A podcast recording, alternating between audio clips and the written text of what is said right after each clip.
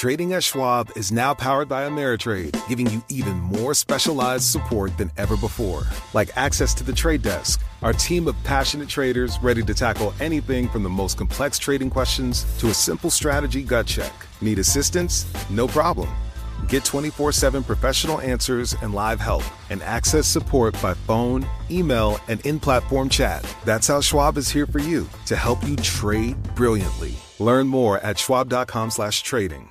The less your business spends, the more margin you keep. But today, everything costs more. So smart businesses are graduating to NetSuite by Oracle. NetSuite is the number one cloud financial system, bringing accounting, financial management, inventory, HR into one proven platform, helping you reduce IT costs, maintenance costs, and manual errors. Over 37,000 companies have already made the move to NetSuite. Now through April 15th, NetSuite is offering a one-of-a-kind flexible financing program. Head to netsuite.com slash earnings right now. netsuite.com slash earnings. Welcome to the Bloomberg Markets Podcast. I'm Paul Sweeney alongside my co-host, Matt Miller. Every business day, we bring you interviews from CEOs, market pros, and Bloomberg experts, along with essential market moving news. Find the Bloomberg Markets Podcast on Apple Podcasts or wherever you listen to podcasts and at Bloomberg.com slash podcast. So, what's the state of the uh, mysterious world of crypto now that you can jump in with an ETF? Sandy Kaul is head of digital asset and investor advisory services at Franklin Templeton. Um, our next guest, you know, Gary Gensler kind of uh, made it clear the regulatory approval of Bitcoin ETFs. That's no sort of implicit endorsement by um, the regulators. I imagine, though, that that hasn't dampened any of the enthusiasm, has it? No, it definitely has not. Um, record launch for an ETF, over three billion in net new inflows into the products over the last just week. And how do you view some of those inflows, though? I'm looking at Bloomberg data, BlackRock and Fidelity uh, dominating in terms of flows, both north of a billion. I'm looking at, at least according to the terminal, uh, Franklin Templeton closer to 50 million. So, how does that play out? Yeah, I think that it depends who your audience is out of the gate. Um, right now, you're seeing a lot of the direct, uh, self directed investors coming in uh, and accessing this for their own personal portfolios. Uh, moving these new products onto the wealth advisory platforms is going to take a few months as they do their due diligence, see how the new product works. Uh, and so there will be a slower buildup of assets in the discretionarily managed and in the professionally managed accounts. And I think you will see this continue to grow throughout the coming year. So, kind of an out of the gate with the self directed, and then over time, you will start to see more of the advised assets uh, having an allocation to Bitcoin uh, in many of these portfolios. What What are your fees? Is there a fee war? Uh, well, our fees right now are zero, so I don't think you can beat that. Um, well, you we, you actually could, but I won't go into that. well, we believe that you know we want these early investors who who come alongside us in our new ETF offering to really get the hundred percent full benefit uh, of movements in Bitcoin. We think we're coming up to an important period fundamentally in the Bitcoin market with the upcoming halving event, where the supply is going to tighten uh, systematically. This happens through an algorithm.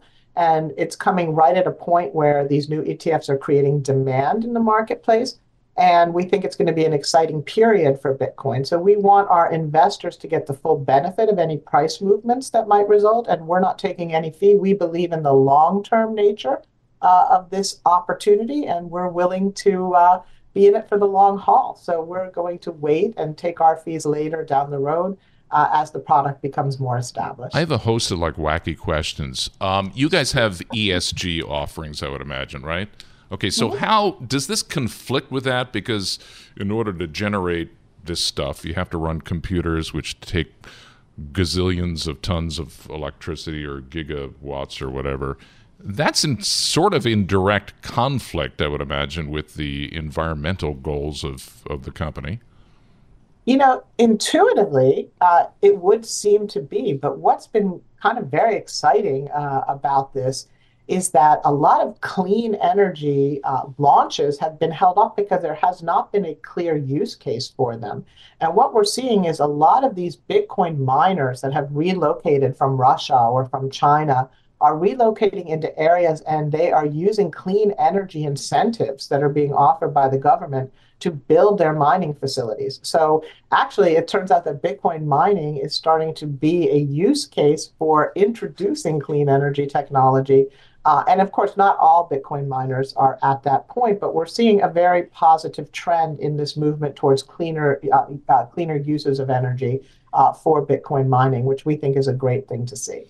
And Sandy, you mentioned kind of taking the long term view. Eric Balchunas, our Bloomberg intelligence analyst, coined it the Cointucky Derby, which I'm a big fan of. I enjoy betting on horses. JT, I don't know about you. No? Little pun for you? Well, I, I will go back to my wacky questions, but it's just like I go to the barber shop. That's topic du jour of people who can't afford to lose money and who don't know what they're talking about. I don't even know this what what a Bitcoin is. I can't explain it. No, well, Sandy, I'm guessing. I'm just wondering. The Cointucky Derby. Use your pun, whatever pun you want. There are nine new spot Bitcoin ETFs. How does the race for money impact kind of success and whether or not people are going to be pulling out of it? Yeah, so I look at it this way. There's two sets of offerings that are coming to market through these nine, uh, I think it's even 11. Um, one set is coming from firms that have been digital natives and have kind of grown up in the crypto space. One set is coming from traditional asset management firms. I, I think Franklin Templeton is a little unique in that we're actually both right? We have been active and operating in the digital crypto native space since 2017. Uh, we operating across five different public blockchains. We do our own node verification.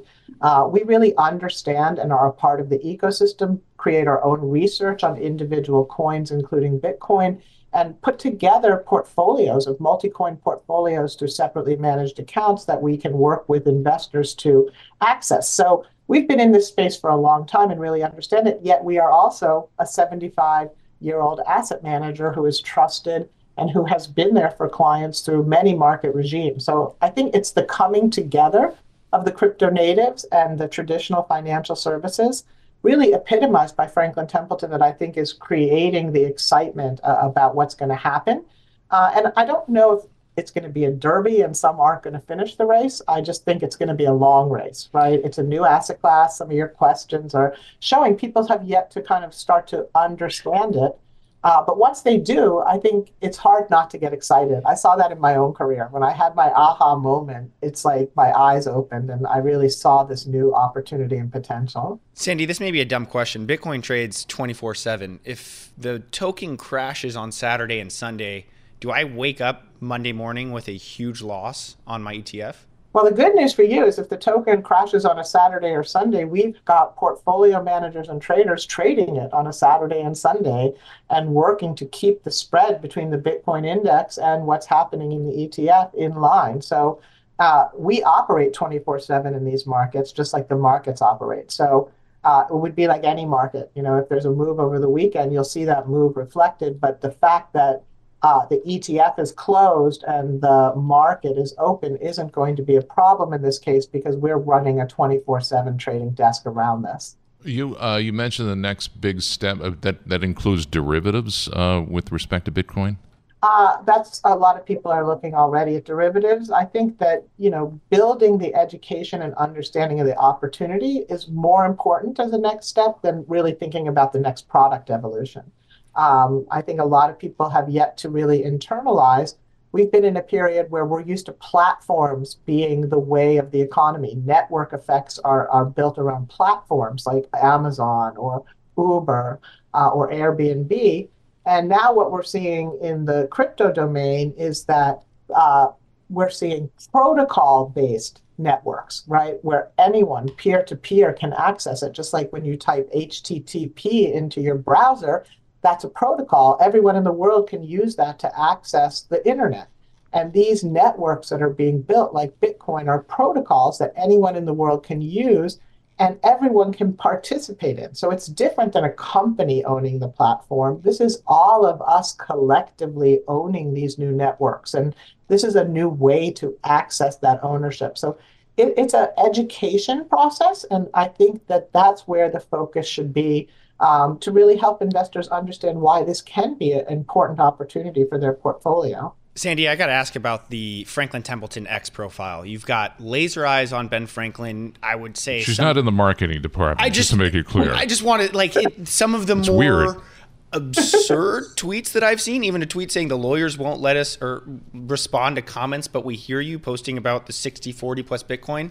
What what is the marketing plan? Like, what's going on? Well, this is really, you know, as I said, we really are part of the crypto native uh, ecosystem as well as being a traditional asset manager. And our uh, analysts, interns, employees that are in the digital asset unit really understand what matters to people in that community. And the laser eyes was an important signal to them that we stand with them in believing in the future of Bitcoin. All right, Sandy, thanks uh, for stopping by. I appreciate it. Sandy Kaul, head of digital asset and investor advisory services at Franklin Templeton. Did I sound too skeptical? You know, Was I too harsh? talking to the youth.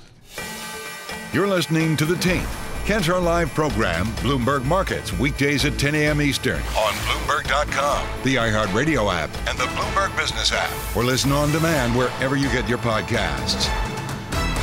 Well, let's make a deal. Uh, what's the outlook for M&A in 2024, Bailey? Our next guest, Mitch Berlin. He's vice chair of America's Strategy and Transactions with Ernst & Young. And I got to say, I think he wins the prize for the coolest looking office on Zoom today. are you like in a quest? What are all the ribbons in the background? They're actually dog show ribbons. Oh, dog show! Whoa, cool! I'm even now more you- interested. All right, Yeah, we've just in, I'm changed. in. We've just changed the topic. So you're going to get in My trouble dogs are from more accomplished than I am, so you know. What I kind of brag dogs? On their behalf. What What are the dogs? Portuguese water dogs. Oh, beautiful! gotta Those are the that. ones that are like hypoallergenic. They don't shed. Right. Now I need Oh, to Right. that is awful. Portuguese. Anyway, okay, so we'll get back on topic. Is um, this an environment right now in 2024 that's conducive to uh, to deal making, and kind of what's driving it? It will be. So 2023 was a reset to the pre-pandemic deal volume. So if you look at major deals, those are those deals that are above 100 million. There were approximately 1,250 in 2019 and 1,250 in 2023. So we were trying to understand what does M&A look like going from there now that we've reset to pre-pandemic levels. And so we looked at the last 35 years of M&A and we correlated that to um, information such as GDP growth, inflation, corporate profits, um, the the bond spreads, and such. And we did see a correlation. And so, if the predictions for those same metrics hold true going forward for 2024, we should see about a 12 to 13 increase in M&A over the 2023 numbers. Does the feeling I, I spend most of my, my day job, Mitch, covering the IPO market, and the main sense is that something's got to give. Is that kind of your sense? We have a need for deals. We have cash on the sidelines. We have uh, companies who are kind of nearing the end of their maturity in one sense or another. That's exactly right. I think that we're at a point now where people have been sitting on the sidelines for two years. There are a lot of private companies or portfolios or private equity that are coming to maturity on their debt to refinance would put them in a very different position from an ROI than they are today. So they have to do the math and figure out should we monetize now or sh- do we take the risk of refinancing, hoping that we can get a lower rate soon enough that it doesn't impact our ROI calculations? Okay, um, so who's coming together in 2024? You don't have to name names, but like, well, that would be nice. But um, industries. I can name the, the industry sectors. The sectors that we're going to see the most activity are the ones where the deal multiples have gone down. Because in a, in a time where you have a very high cost of capital and high multiples, it's unlikely that you're going to see a significant amount of M&A activity.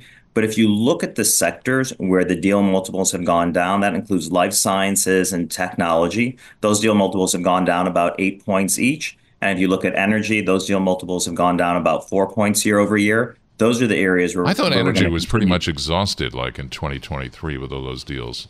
Well, we, so there's still, and there, it may not be the major players, but there's still players out there, and their their cost of you know the cost of capital is high, but the multiples are going down, so they can be attractive targets. When you're talking life sciences, we saw a number of deals coming out of JP Morgan um, a few weeks ago. Is that biotech? Are we seeing smaller bolt-on deals? Are we going to see potentially the return of major M&A? You're going to see both. I think the when you look at major M&A, there's still patent cliffs looming, and they'll need to buy an R&D pipeline. to continue to turn the profits that they want to turn. So I think you'll see it on both on both sides and some of the smaller biotech deals as well. What's up with the FTC and some of this antitrust though? Is that something that's it, it feels like every deal has some kind of a tie up. I don't yeah, just leave it at that. Yeah, no, it's a good question. So the new the new guidelines came out. It's been 13 years or so since they've come up with, uh, since they've revised the guidelines. The clients that we're speaking to understand that it's going to make things a little bit more difficult and take longer, but they're not shying away from deal making because in many choices they really in many cases they really don't have a choice. And so more will come under the radar because the threshold of what they consider to be a movement in the consolidation index has tightened. So more will come under the radar. They're going to require more information, so the timeline to get a deal done is going to take longer. So more is going to come under their scrutiny. Um, but we are, we are working with clients every day to come up with multiple scenarios that they can look at around reshifting the portfolio of the combined entity into something that would be more appealing to the FTC and DOJ. Okay, you want to weigh in on Spirit? I mean, what happened there? It's uh, maybe you take not specifically, maybe a broader view. Well, my guess is that the way that they shifted the portfolio and the routes may have not been exactly what the what the FTC is looking for. But it sounds like they're going back to the drawing board from the from what we're reading in the paper. It sounds like they're they're going to go back for another another try at it. So I imagine they're going to have to reshift their portfolio into something that's more appealing. Well, looking at iRobot, that's coming from Europe. Is are they more stringent typically? Like, what's to read from one of the biggest technology companies not being able to buy the maker of a robotic vacuum? Yeah, so I, I can't speak on behalf of the FTC, but I, or, or the the European regulators on that one. I think the concern was around having a market dominance and being able to shut other players out because the you know the buyer of that has such a significant marketplace that they can control um, who's competing with their own products, and I think that there is some sensitivity around that. Okay, so 2024 overall, you think is going to be a pretty hot year for M and A? Can we say that? We do. We think again, you know, 12 to 13 percent increase, which would be nice because the last you know, over the last two years, M and A has gone down 30 to 40 percent, depending on what sector you're looking at. Uh, and M and A is not just for the big guys. You, you can have much smaller, ca- even uh, businesses you've never heard of, right? Right, and we would and and I mean, how does that work? How is that different in terms of funding or whatever uh, than the big deals? Well, the smaller deals are easy to get funded, and sometimes you can fund them off balance sheet. But you probably will see a pickup in some of those smaller deals because, quite frankly, they're also coming up with maturities on their debt that they're trying to figure out how to refinance. And often, again, it's the cost of capital is too expensive for them now. They they struck these deals five years ago when you know the cost of capital was almost free, and now they're paying five six percent. That's a very different economic scenario for them. Is that is that one of the bigger drivers um, behind these some of these deals that you know we got a big uh, debt coming up or whatever, and this is the way we, we can fund that. That it, will be for sure. They need to exit. They need to get. They need to refinance that debt, and to to increase that interest rate by four or five percent is significant. What's going on with private so equity? Private I mean, equity. Yeah. Uh, do we call yeah, it private equity anymore, though? PE. yeah. Do we still call it that? It's because if it's kind of morphed we, into something else. if we change the name, we'd have to change a lot of thought leadership. So we'll continue to call it private equity. But they're they're in a in a difficult position right now because again, their deals are leveraged. They were you know those that were struck five years ago, they were probably hoping to monetize by now, but they're coming up with the same maturity cliffs, and so they have to do the math to say should you know should we lower our valuations and try to sell these portcos now? Should we refinance, hope that we can get refinance for a lower uh, cost of capital in a year or two and keep the valuations high? You have to go, you know, you have to go portco by portco and really do the math to see what makes sense, whether you move now or hold on it. Okay, the question everybody's been waiting for: How many dogs and what are their names? Ah, so I have five dogs. Oh my gosh, they are. So we got Loot, Tiki, Greta, Berta, and Irma. Yes. All right. So if you want a dog, I can ship one over to you right away because I have too many. I will take any and all dog. I googled. I didn't you know what. You didn't have a snow shovel yet. The You're dog can stay dog? inside. Good lord! All right, uh, we'll leave it there. Mitch Berlin, Vice Chair of America's Strategy and Transactions with Ernst and Young. I don't think he's ever going to come back with us for that. The real question is: Would you rather have a dog or a shovel? I'd rather have a dog. Uh, how about you get a dog that you train to uh, shovel you out or something like that. Schwab Trading is now powered by Ameritrade to give you a new, elevated trading experience tailor made for trader minds. Go deeper with Thinkorswim, the powerful award winning trading platforms now at Schwab. Unlock support from the trade desk, our team of passionate traders who live and breathe trading like you do. And sharpen your skills with an expanding library of online education crafted just for traders. All designed to help you trade brilliantly. Learn more at schwab.com slash trading. Success is more than a destination. It's a path you take one step at a time. It's dedication, it's fortitude, and it's the work, passion, and grit inside of us that comes before all recognition. That's what Stifel has been doing for over 130 years, and it's why Stifel is one of the fastest growing wealth management firms in the country. And Stifel goes beyond traditional wealth management to offer you a full suite of banking services, direct access to one of the industry's largest equity research franchises, and a leading middle market investment bank. Quietly, yet strategically, Stifel has built a company and culture unlike any firm on Wall Street.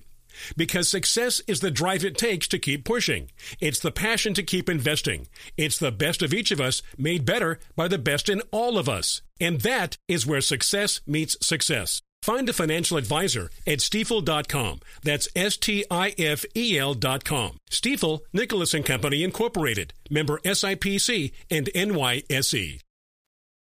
You're listening to The Tape. Catch our live program, Bloomberg Markets, weekdays at 10 a.m. Eastern on Bloomberg Radio, the TuneIn app, Bloomberg.com, and the Bloomberg Business app. You can also listen live on Amazon Alexa from our flagship New York station. Just say, Alexa, play Bloomberg 1130. Let's take a deeper dive into these uh, risk assets.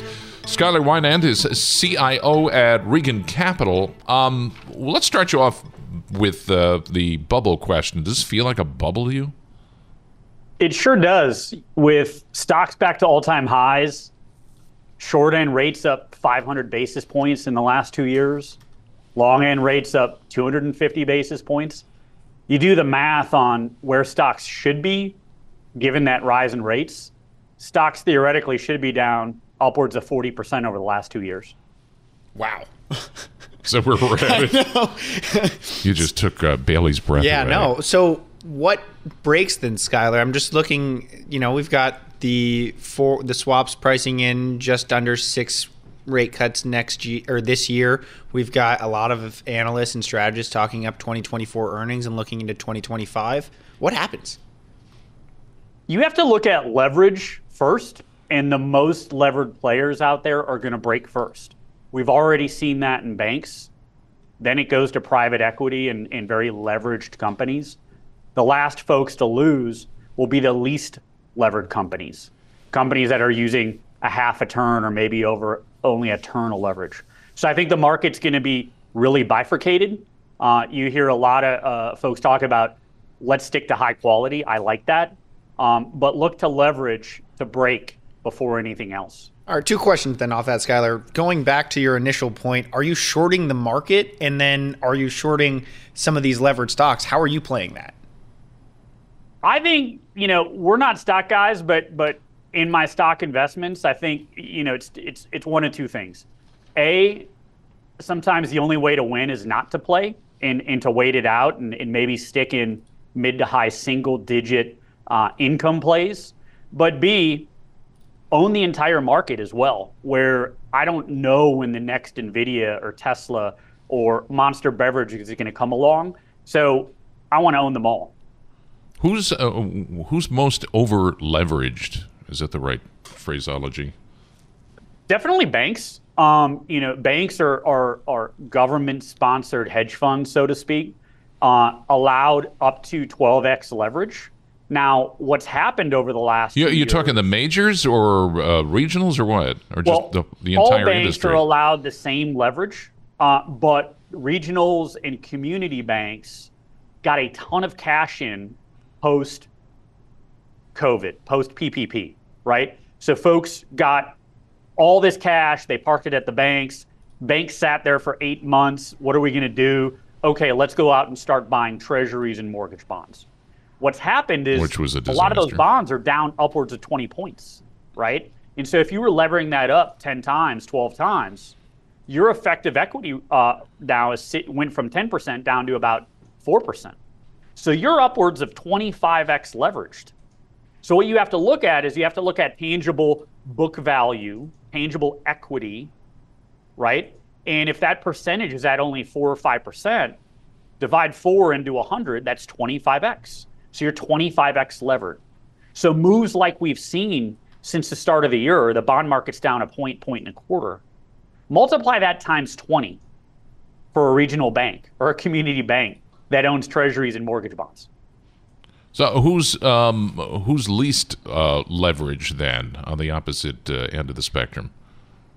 J.P. Morgan, the big guys, the big guys who had a lot of money, they took it in, um, they focused on on fee paying product, product like credit cards. Um, they weren't immediately incentivized to go out and buy really, really long duration paper. Um, and so on the flip side of the large guys, B of A, you'll see, has huge amounts of, of unrealized losses sitting on their balance sheet. JP Morgan looks like a genius because they didn't really go and invest in all that all, all of that money into you know Fannie 2, Fannie 2.5 coupon paying mortgages, which 2 years ago the market thought everybody was going to refinance. And something like 70% of all of, of all mortgages have been issued in the last 2 years. So now the market thinks nobody's ever going to refinance again. Nobody's ever going to move. Everybody's stuck in these two and a half percent coupon mortgages. So it's who owns that stuff and who doesn't. And JP Morgan stuck really short duration. Um, and now they, you know, they're they're coming out ahead of everybody. You know, the time to own money markets and T-bills, honestly, was when rates were zero, not when rates are at five and a, five and a quarter, five and a half. Well, Skyler, we, we've talked a lot about what you don't like. What do you like? So now there, there's two sides of the coin in terms of equities and in terms of real estate and most things.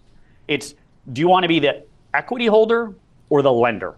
Now is a great time to be a lender. Okay. And you can be a lender on real estate. You can be a lender to equities, i.e., bonds. That can you can be a lender to municipalities. So now is as good of a time as ever to lend. The market's been hoping, savers have been waiting for five plus percent yields on high quality fixed income for what, 16 years now? And it's here. We should be jumping into this like Scrooge McDuck. Okay. Um, I've always been told you don't fight the Fed, but certainly the bond market has been fighting the Fed, or so it would seem. Your impression, got about a minute left. Yeah, the market, the the Fed has been saying for the last two years now, but we haven't been listening. There's going to be a lot of pain, right? And we've seen pain. Bond market was down 13% last year, came back the last two months of, or I'm sorry, 2022, came back the last two months of 2023 to make it a positive year. And the Fed is still saying rates are only going to drop two to three times this year. Yet the market has priced in six drops this year and eight drops over the next 18 months. So it's a really good time to sit in floating rate paper that'll hugely benefit from the Fed, uh, uh, what's the Fed saying happening versus what the market is saying. If you're in fixed rate paper right now, what you're long is rates dropping seven, eight, nine times over the next 18 months.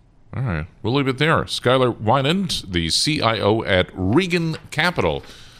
You're listening to The Tape. Catch our live program, Bloomberg Markets, weekdays at 10 a.m. Eastern on Bloomberg Radio, the TuneIn app, Bloomberg.com, and the Bloomberg Business app. You can also listen live on Amazon Alexa from our flagship New York station. Just say, Alexa, play Bloomberg 1130. Ah, uh, they always told me don't fight the Fed. But it looks like somebody's fighting the Fed. At least the bond market is. Uh, will the markets and the Fed interact with uh, how they're going to interact uh, in 2024? Hans Olsen is CIO at Fiduciary Trust Company, joining us now, I think from Boston, uh, to discuss. So uh, the market, uh, as I said, the bond market at least is, is fighting the Fed. Does this set us up for some kind of disaster now? Um, you know, I do think that this market is certainly overbought and overconfident. And I think you see it, uh, the overbought um, uh, uh, view when you look at sort of the, the S&P's RSI, right, the relative strength. It, it has had one heck of a run. Uh, and it's corrected a bit from that, but it, now it looks like it's making another run to uh, a real overbought position. And the overconfident bit is is really clean, clearly seen when you look at the difference between what the market expects for rate cuts and what the Fed is telegraphing. And so far, the economy is suggesting that perhaps the Fed is more right than than is the market.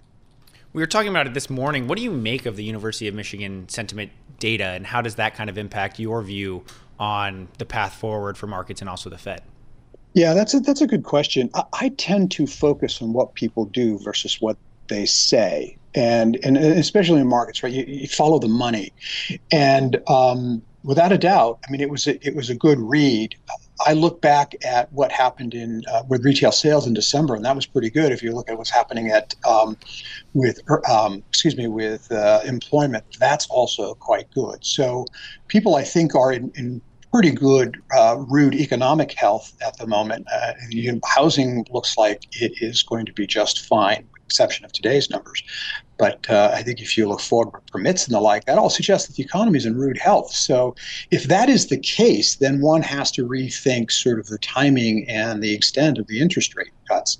And as you know, uh, you know that 16% run toward the in the end of 2023 was uh, powered in in large part by expectations around rates. It wasn't powered by earnings.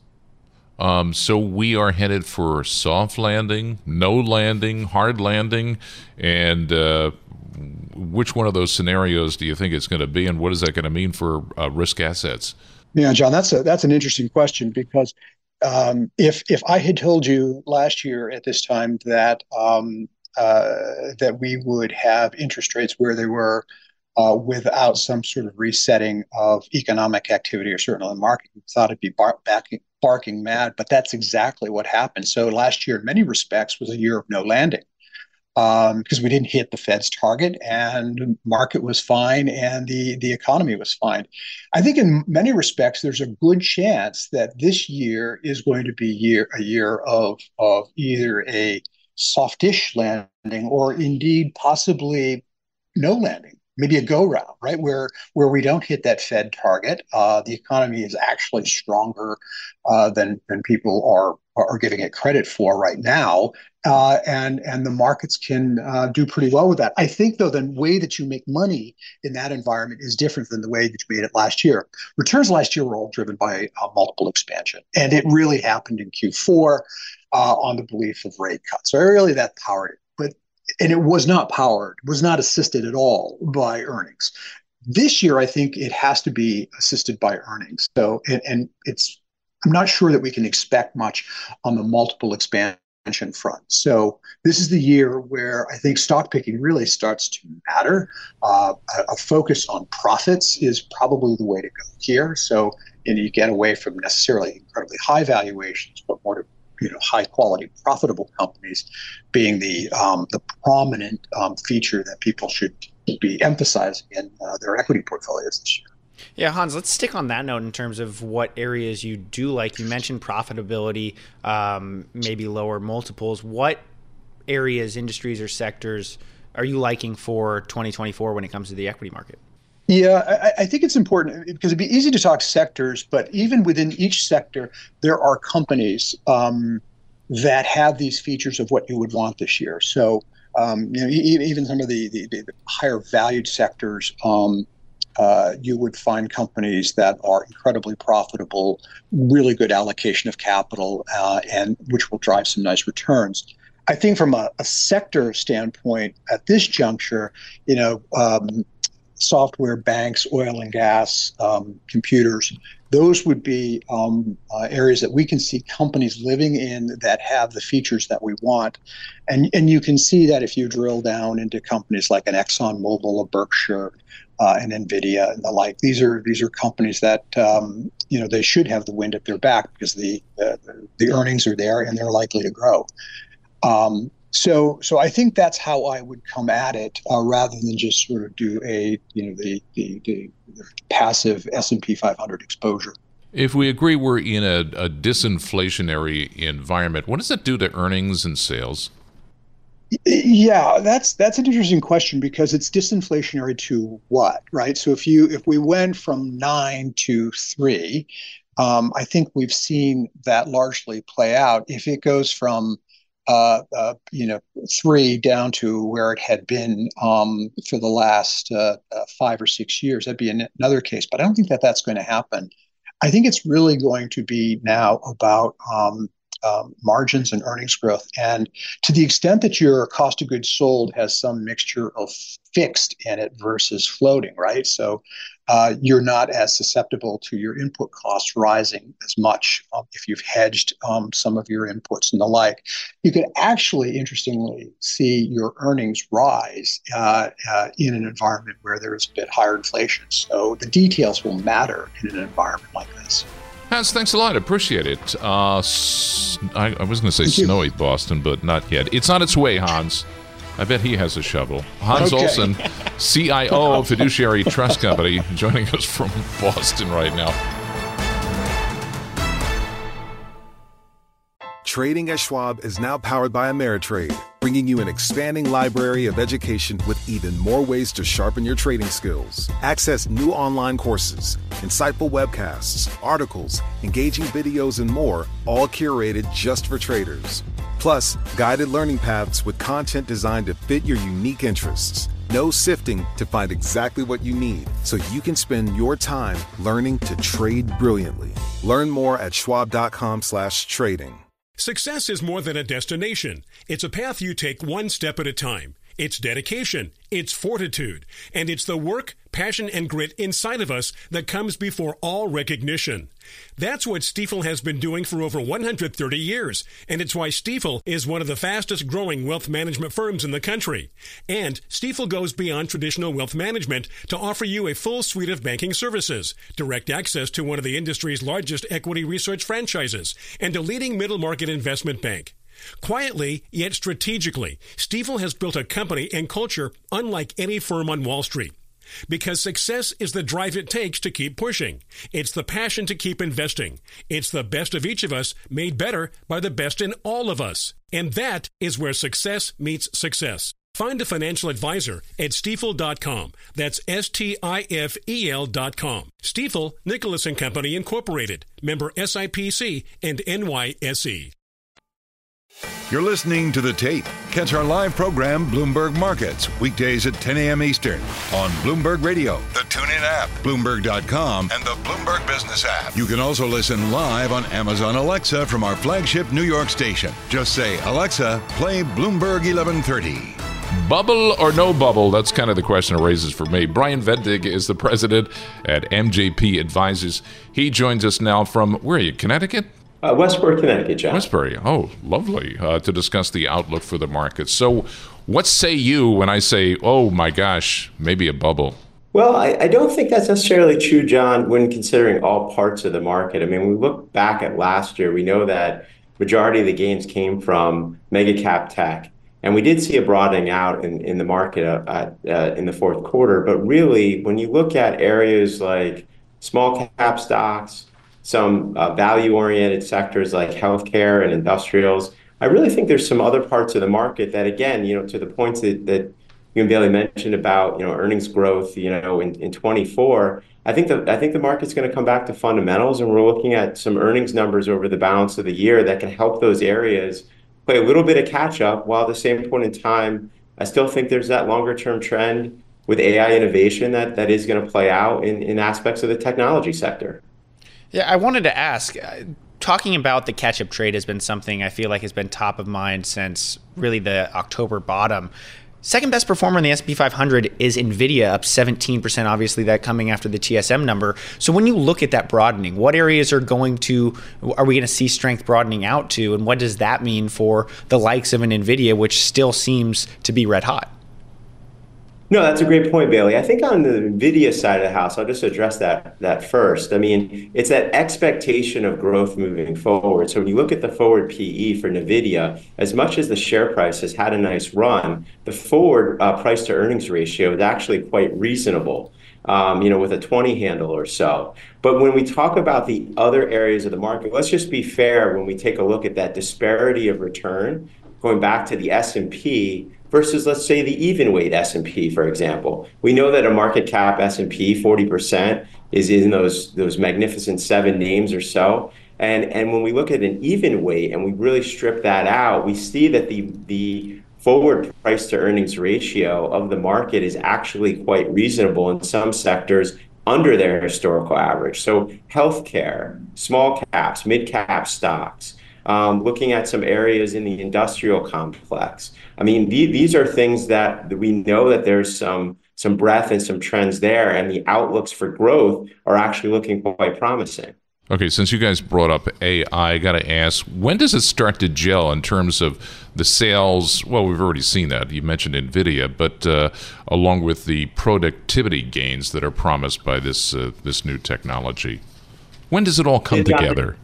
Yeah, no, I, I think I think it's all that's a great question. It's almost like when does it come together where we start to see, you know, market expectations on on rate cuts line up with reality from the Fed, right? So there's so I think the the AI trend is a five to seven year trend. I mean, there, there's a there's a high multiple of sales that's being put on a lot of these companies right now, which we are a little wary of, and you have to be selective.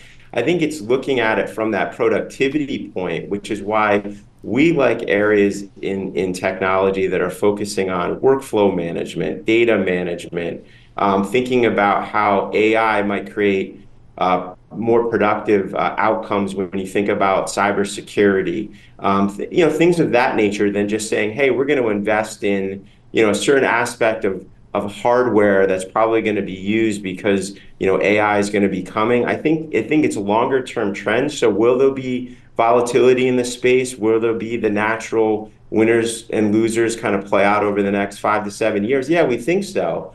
But don't forget that, again, this is the point I'm trying to make going back to Bailey's question is don't forget about some of those other areas that have stable balance sheets, predictable cash flow, margins that look strong, and there's still innovation. And that's why I want to remind people about healthcare, because uh, healthcare did not perform well last year. But it's one of those those areas of the market where you're concerned about economic uh, expansion this year can be defensive, but we know there's a lot of innovation coming from healthcare companies as well that, that, that could be supportive for growth moving forward. But where in healthcare do you particularly like? Are we talking biotech, medtech? That seems to be where innovation would be versus something like managed care?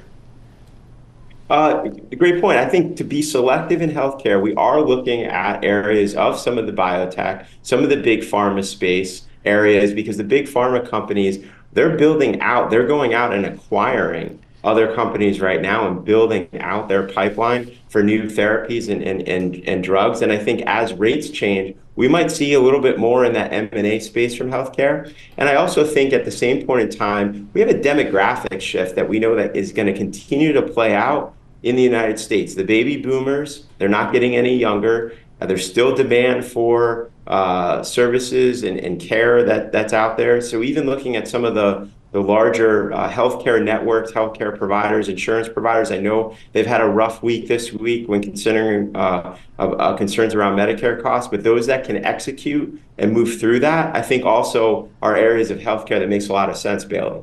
Yeah, and I got to, I'm not a brown nose, but I got to point out the bosses, the big bosses uh, editorial today. The uh, healthcare system, he writes, is more short staffed than ever, even as it faces its next big shock an aging population. So, uh, tackle that one from an investment perspective, since you brought up the healthcare industry. Yeah, definitely. I mean, I think there is an, there's a concern around, let's say, investing in, let's say, hospitals that are trying to run their staffs at certain margins, but we have a labor shortage and we also have issues in quality of care, which might suffer, which then that that then causes um, demand shifts around that space. I'm focusing more on the ways to deliver the care and helping to, to support productivity, whether that might be software and technology in the healthcare space. Again, the insurance providers, um, you know, helping to provide a wider network or better products or policies that people can take advantage of. So I'm I'm not focused so much on the labor side. I'm looking more at the solution side to try to get through some of these problems, John. All right, Brian, thanks a lot. We'll leave it there. President at uh, MJP Advisors from lovely Westport. Can I think that's, isn't that where Martha Stewart lives? I don't- Westport. You I'm don't not that know. demographic. I'm not going to. You're from California. Yeah, What I'm a you know? California kid. Thanks for listening to the Bloomberg Markets Podcast. You can subscribe and listen to interviews at Apple Podcasts or whatever podcast platform you prefer. I'm Matt Miller. I'm on Twitter at MattMiller1973. And I'm Paul Sweeney. I'm on Twitter at PT Sweeney. Before the podcast, you can always catch us worldwide at Bloomberg Radio.